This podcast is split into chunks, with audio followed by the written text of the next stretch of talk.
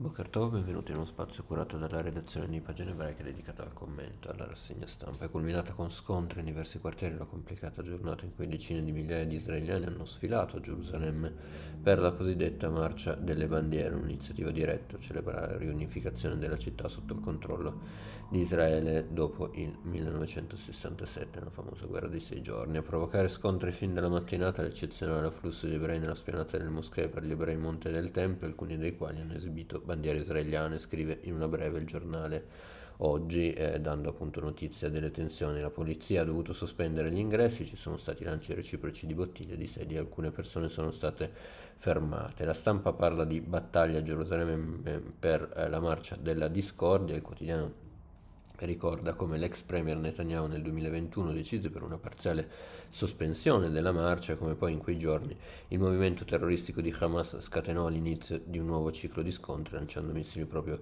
su Gerusalemme. Sempre la stampa spiega che per lo status quo sulla spianata Monte del Tempio non è permesso portare bandiere e gli ebrei o cristiani non possono portare libri sacri, non possono pregare. Ma ieri, si legge, estremisti ebraici di destra hanno sventolato la stella di Davide provocando l'ira dei palestinesi, così come il passaggio degli estremisti per la porta di Damasco, la via d'accesso al quartiere islamico della città vecchia, attraversati per raggiungere il muro del pianto. Il premier a rotazione ministro degli esteri Yair Lapid, evidenzia il quotidiano, ha condannato la provocazione degli estremisti. Il primo ministro Bennett, conclude invece la stampa, ha detto che è diritto degli israeliani sventolare la bandiera in qualsiasi punto della città. Sulla Gazzetta del Mezzogiorno ci si sofferma invece sugli scontri e la difficile situazione del quartiere di Sheikh Jarrah, sempre a Gerusalemme. La missione di Zelensky è uno degli altri temi di oggi sui quotidiani. Per la prima volta infatti da 3 mesi il presidente ucraino ha lasciato Kiev e si è diretto a Kharkiv, seconda città del paese, teatro di feroci scontri con i russi. Da qui, parlando del proseguo del conflitto, ha affermato che le condizioni del Donbass sono indescrivibilmente difficili. Qui l'esercito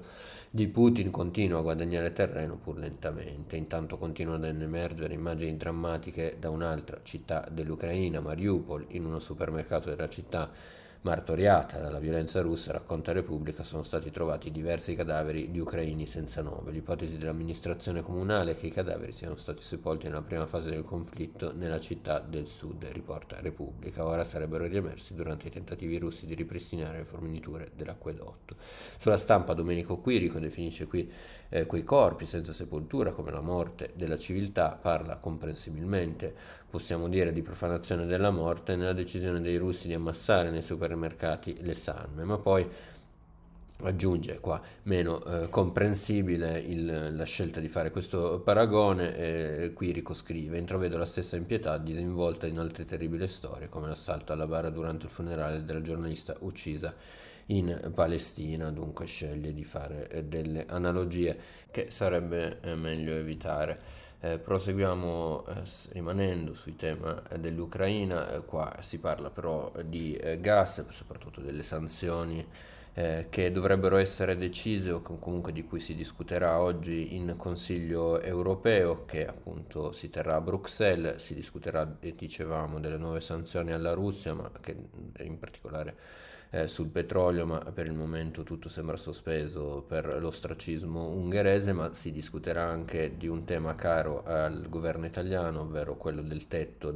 massimo da imporre al prezzo di acquisto del gas. Sembra che Roma, scrive il Corriere, abbia ottenuto un'apertura sul tema dopo l'opposizione durata mesi da parte dei paesi nordici, Germania, Olanda in testa. Intanto il premier Draghi in questi mesi si è impegnato in prima persona per trovare fonti alternative per ridurre la dipendenza da Mosca. In questo quadro, racconta il giornale, si inserisce la visita del 13 e 14 giugno a Gerusalemme con l'incontro con il capo del governo Naftali Bennett e il presidente Isaac Herzog. Scrive appunto il quotidiano: Israele è uno dei pochi paesi occidentali ad aver mantenuto un buon rapporto con il Cremlino, in grado in futuro di mediare, per non parlare del gasdotto East Med, un progetto per collegare i giacimenti israeliani e ciprioti all'Europa attraverso la Puglia, un altro passo verso l'autosufficienza energetica dalla Russia, scrive dunque il giornale. Concludiamo con quanto scrive invece su Repubblica l'imam Yahya Pallavicini, presidente del Coreis, comunità religiosa islamica italiana. Ebrei, cristiani e musulmani della Polonia, Italia, Regno Unito e Stati Uniti d'America si sono ritrovati a Varsavia per viaggiare insieme fino alla capitale dell'Ucraina e condividere momenti pubblici di preghiera, una serie di incontri con autorità politiche e religiose. Questo il suo racconto. Nell'intervento Pallavicini spiega come l'arcivescovo cattolico di rito bizantino Shevchuk abbia tracciato nel corso dell'incontro impressionanti similitudini nella propaganda del presidente Putin con le manipolazioni ideologiche narrate dai promotori dell'ISIS. In particolare vi è da parte di Mosca una strumentalizzazione che porta a presentare il conflitto come una battaglia contro il grande Satana dell'Occidente, condannato come desacralizzato. Questi dunque i parallelismi tracciati dunque da Shevchuk, su cui riflette anche Pallavicini, invitando a sottolineando come l'incontro appunto tra le diverse religioni avvenuto tra Polonia e Ucraina sia invece la dimostrazione di come la fede possa essere anche uno strumento di pace in questo caso. Io vi ringrazio per l'attenzione e vi do appuntamento ai prossimi approfondimenti a cura della redazione.